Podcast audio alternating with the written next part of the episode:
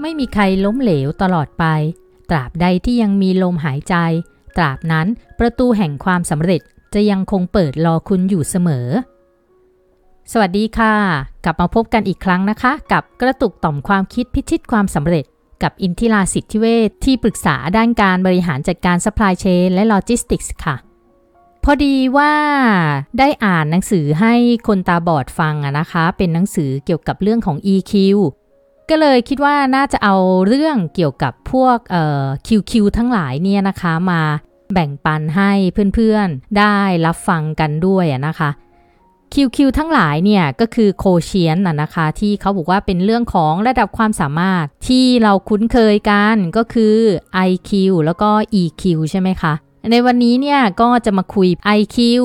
EQ ที่เรารู้จักอยู่แล้ว แล้วก็ที่เพิ่มมาก็คือ AQ SQ แล้วก็ MQ ค่ะ การดำเนินชีวิตให้ประสบความสำเร็จดีอย่างที่ได้วางไว้ มีองค์ประกอบหลายอย่างที่จะช่วยให้เราประสบความสำเร็จค่ะ มีความสุข ทุกน้อยๆทำงานให้บรรลุเป้าหมายนั่นน่ะแน่นอนว่าการใช้ความรู้ความสามารถเพียงด้านเดียวคงจะไม่เพียงพอแล้วล่ะ ในการไปถึงจุดหมายปลายทางเนาะการพัฒนาระดับความสามารถหรือที่เขาเรียกว่า quotient ในด้านต่างๆ ของแต่ละบุคคลเนี่ยมันก็เลยเป็นเรื่องที่สำคัญที่จะทำให้เราประสบความสำเร็จในการใช้ชีวิต และก็ช่วยให้ชีวิตการทำงานดีขึ้นไปอีกด้วย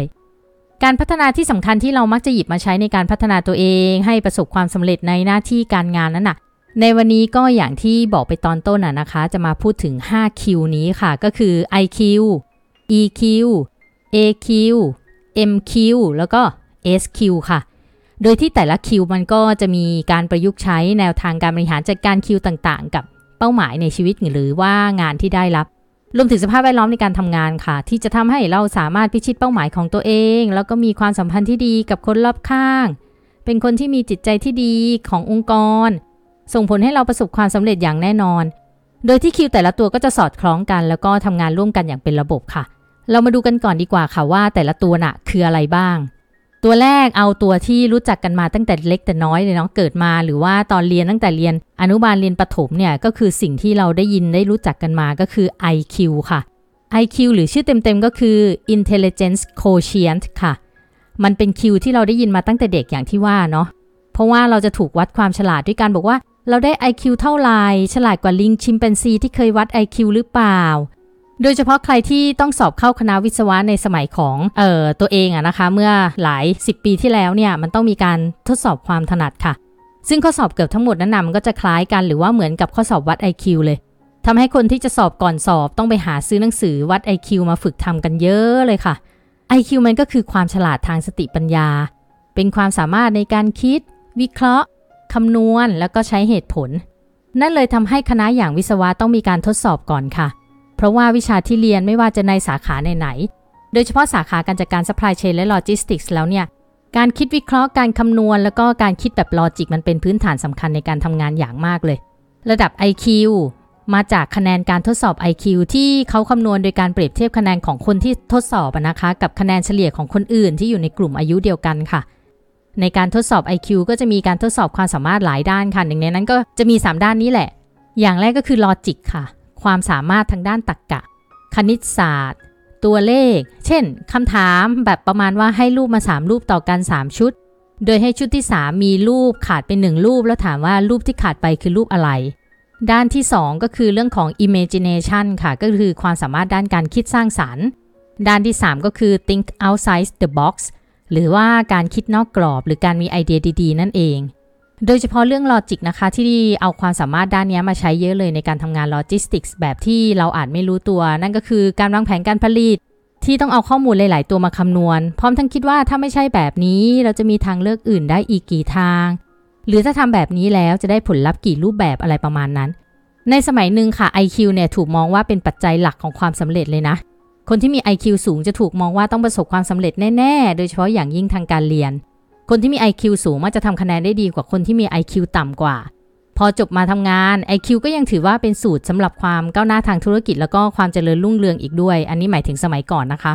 แต่หลังๆเนี่ยไม่ค่อยมีแล้วค่ะ เพราะว่าช่วงหนึ่งมันจะมีการวิจัยออกมาแล้วว่า IQ อะมันไม่ใช่ปัจจัยหลักที่จะทำให้เราก้าวหน้ากว่าคนอื่น มันมีอย่างอื่นอีก การมี IQ อย่างเดียวมันไม่ได้รับประกันความสำเร็จในชีวิตค่ะ เพราะว่ามันก็อาจแคบเกินไปที่จะบอกได้แบบครอบคลุมถึงความสามารถและก็ความรู้ของมนุษย์เราเนี่ยในวงกว้างเลย แล้วมันก็ไม่ได้เป็นตัวกำหนดความสำเร็จในชีวิตด้วย แต่มันเป็นส่วนหนึ่งเท่านั้นค่ะ เพราะว่ามันยังมีคิวอื่น ๆ อีกที่อย่างที่บอกไปตอนต้นน่ะนะคะ คิวที่ 2 ก็คือ EQ ค่ะ หรือว่า emotional quotient หรือภาษาไทยก็คือความฉลาดทางอารมณ์ อันเนี้ยเราจะได้ยินกันเยอะต่อจากคำว่า IQ EQ มันเป็นความสามารถในการรับรู้ เข้าใจอารมณ์ตัวเองแล้วก็คนอื่นค่ะ สามารถควบคุมอารมณ์ แล้วก็ยับยั้งชั่งใจตัวเอง แล้วก็แสดงออกอย่างเหมาะสมได้ รับรู้ว่าคนอื่นรู้สึกยังไง รู้จักเอาใจเขามาใส่ใจเรา รู้จักรอคอย รู้จักกฎเกณฑ์ระเบียบวินยัย มีจิตใจล่าเริงแจ่มใสแล้วก็มองโลกในแง่ดี โดยที่ EQ มันจะประกอบไปด้วย 5 องค์ประกอบค่ะก็คือ ความตระหนักในตนเอง ควบคุมตัวเอง แรงจูงใจ เอาใจใส่แล้วก็ทักษะทางสังคม แนวคิดของ EQ หรือว่าความฉลาดทางอารมณ์นั้นนะคะ มันมีผลกระทบอย่างมากในหลาย ๆ ด้านรวมถึงโลกธุรกิจ ตอนนี้หลาย ๆ บริษัทก็ได้มีการพยายามให้มีการฝึกอารมณ์ทางด้านความฉลาดทางอารมณ์นะคะ แล้วก็ใช้การทดสอบ EQ ด้วยเป็นส่วนหนึ่งในการพิจารณาจ้างงาน เพราะจริง ๆ แล้วในการทำงานไม่ใช่การนั่งทำงานคนเดียวใช่ไหมคะ ไม่ได้สร้างความสำเร็จด้วยตัวคนเดียว แต่มันคือการทำงานร่วมกันกับอีกหลาย ๆ คน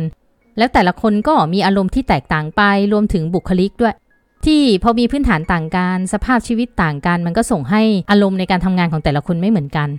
ถ้าต่างคนต่างไม่เข้าใจกัน มันก็จะเกิดปัญหาในงานอย่างที่เราเคยเจอกันมาบ้างแล้วล่ะ เจอหนักบ้างเบาบ้างก็ว่ากันไป EQ เป็นปัจจัยที่เพิ่มขึ้นในการพัฒนาตัวเองนะคะ บางคนมีน้อย หงุดหงิดง่าย บางคนก็มี EQ มาก ด่าเท่าไหร่ไม่เคยโกรธแต่ก็ใช่ว่าคนที่มี EQ น้อยๆ จะแก้ไขไม่ได้นะ มันอยู่ที่การฝึกฝนค่ะ แก่นสำคัญของ EQ อะ มันก็คือการเข้าใจสิ่งที่เป็นไป มันใช่เลยตามที่ธรรมะสอนมา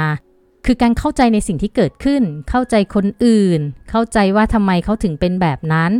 เข้าใจว่าทำไมกฎระเบียบถึงเป็นแบบนั้น แล้วก็ทำตามกฎ เข้าใจเขาเข้าใจเราเข้าใจกันค่ะ เขาถึงบอกว่านี่คือความฉลาดทางอารมณ์ รู้ว่าจะใช้อารมณ์อะไรตอนไหน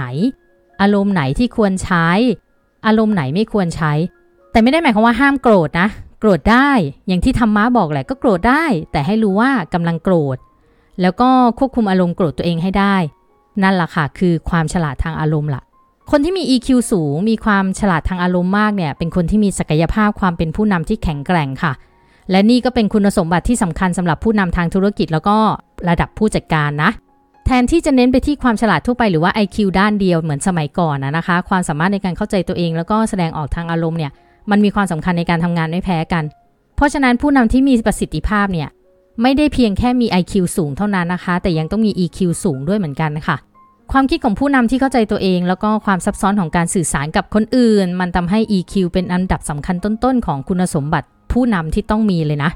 สิ่งสำคัญความสำเร็จในชีวิตเป็นผลมาจากหลายปัจจัย ทั้ง IQ แล้วก็ EQ เนี่ยมันก็เป็นแค่ 2 สิ่งที่ มันก็มีบทบาทในการมีอิทธิพลต่อความสำเร็จโดยรวมของเรา